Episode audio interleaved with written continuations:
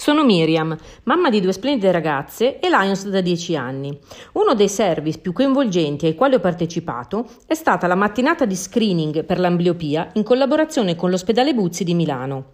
I bambini si avvicinavano a noi timorosi e riuscire a catturare la loro fiducia ed attenzione è stato davvero sfidante ma anche molto emozionante. Ricordo in particolare Luca che ci ha fatto un sacco di domande sulla nostra attività e ha infine deciso che da grande sarebbe diventato Lions come noi.